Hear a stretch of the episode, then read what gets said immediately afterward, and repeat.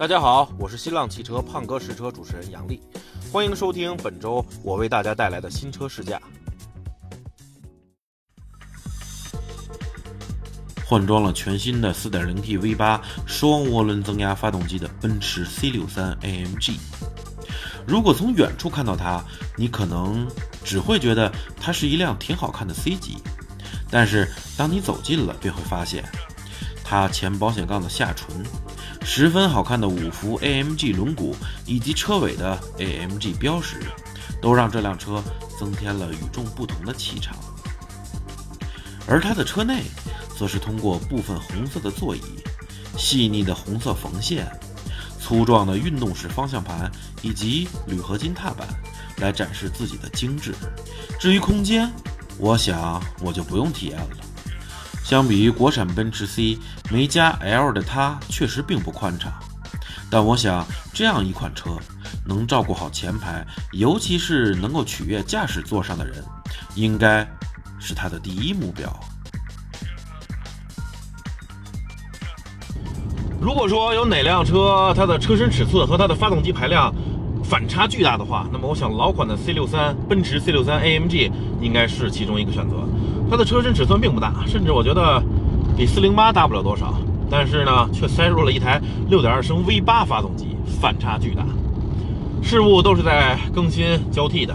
那么最新一代的 C63 AMG，也就是我现在开的这辆，它的发动机经过了变化，变成了 4.0T V8 双涡轮增压发动机，排量小了2.2升，但是却用两颗涡轮来进行了弥补。那么它是变得更强了呢，还是有所缩水呢？进入运动加模式，好了，让我们来看看吧。啊哦，这台发动机可以从一千七百五十转就输出最大扭矩，达到六百五十牛米啊，已经超过了之前的六点二升 V 八发动机啊啊，最大功率三百五十千瓦。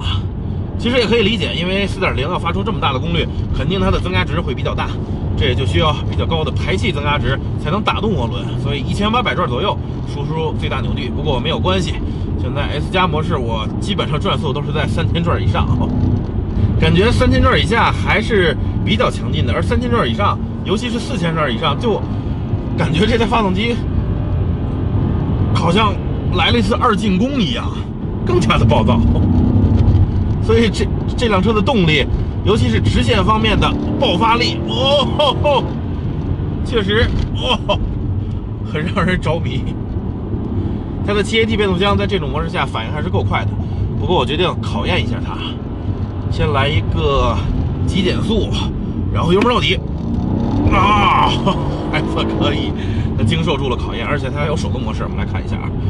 啊，啊，嗯嗯嗯，升了啊，出弯之后，哦，啊，升档，哦，啊，制动降档，嗯啊。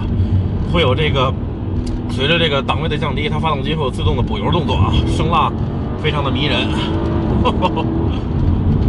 说到声浪呢，它的这台发动机的声音和我之前测试过的这个，呃，玛莎拉蒂 Ghibli 那台 3.0T 还不太一样啊。那辆车玛莎拉蒂是属于嘹亮的，或者说听起来有点骚的那种感觉，只能这么形容。但这辆车的声音，它更多的是沉闷低吼，一种。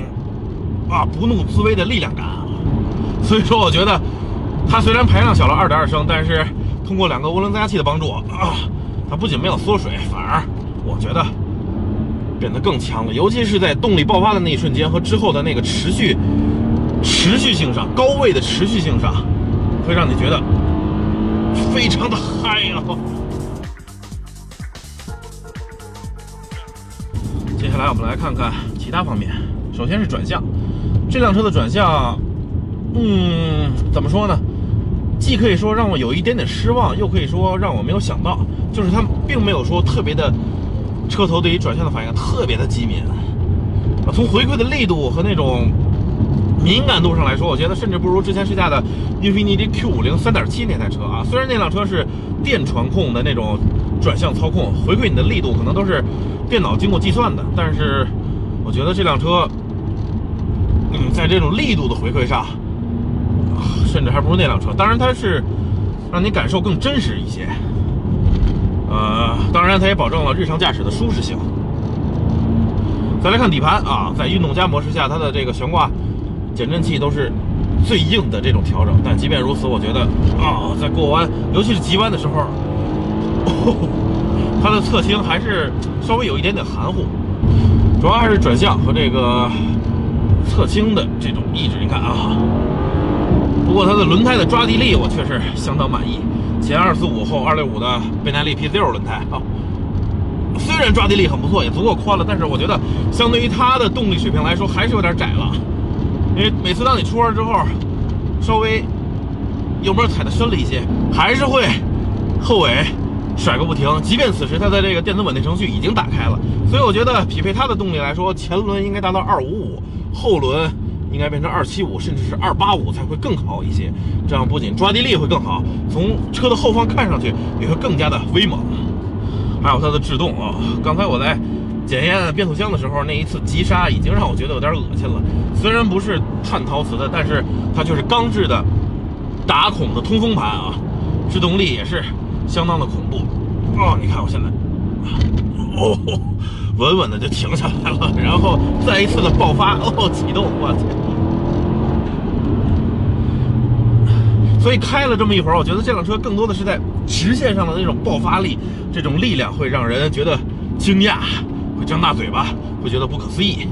但是在横向转向方面，呃，车头的灵活性、机敏性以及侧倾的抑制方面稍微差了一点点。怎么说呢？再打一个当今足球界的比方吧，又有些像 C 罗和梅西啊，这辆车就像更像是 C 罗，它更多的是刚直不阿的。突破一直往前走，在这个灵活性上，啊，在这个横向的变向方面稍微感觉差了一点点。那么这辆车它的特性基本上已经给我们勾勒出来了。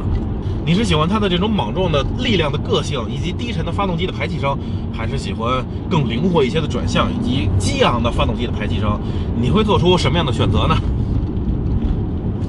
我先不管了，让我继续在啊这辆 C 六三里面。再爽一会儿吧。其实，在它上面还有更强的版本，C63S 那辆车五百一十马力，七百牛米。但是我觉得六百五十牛米已经，哇，足够逆天了。好了，在山路上我们看到了它足够激情，足够有力量，足够有爆发力。那么接下来我们来到公路上来看看日常驾驶的感受，主要是舒适感。而一提到舒适感，我想接下来等待你的。不是一个太好的消息。舒适感对于这辆车，这么跟你说吧，除非是上好的沥青刚刚铺成的新路，它走在上面可能还比较舒适。除此之外，啊，就别提什么呃没有铺好的井盖了、减速坎了，哪怕是铺路的时候一两滴沥青遗留在路面上干结之后，那么你压过去，它依然能够让你清楚的感觉到。难道这辆车是豌豆公主吗？你就更别说什么它悬挂震动时候的那种粗暴的感觉、那种力量感、那种声音，还有它的 P Zero 轮胎的胎噪，以及但凡路面有点不平，它的方向盘就会来回拽你的手。这辆车我觉得根本谈不上什么舒适性。还有在拥堵路况驾驶的时候，这辆车也是极不舒服。你可能会说，那我调到舒适模式啊？是。我都是在说舒适模式情况下，在舒适模式的时候，它的油门一开始根本不灵敏，然后你再多踩一些，马上后面排气管嗡一声，然后车子咣往前一窜，就是这样突如其来。然后你要说我得马上停下来了，好，它的刹车也是前一开始根本没有什么反应，再继续踩，就像有一个铁棍一下子杵到了轮毂里一样，车子刚一下子马上停止。所以，即便在舒适模式下，这辆车在拥堵路况也是。嗯，嗯，嗯，嗯，我想用不了多久，你可能就会有点疯了。是，这辆车在日常驾驶的时候可能不是那么舒适，但是它的 4.0T V8 结合七 AT 变速箱还是足够经济的啊，尤其是高速巡航的时候。现在时速九十公里，七档，转速一千五百转，而一百二十公里的时候，发动机转速是两千转，足够低了。而我们日常测试的综合油耗。就是我们日常开的那种情况，跟其他车型都是一样的路况，百公里十六点三个，高吗？别看排量，看它的功率还有扭矩，我觉得可以接受了。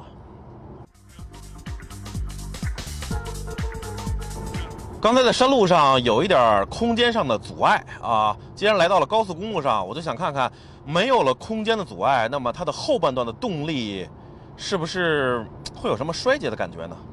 现在舒适模式，然后一脚门到底。我只想说，在它的时速表范围之内，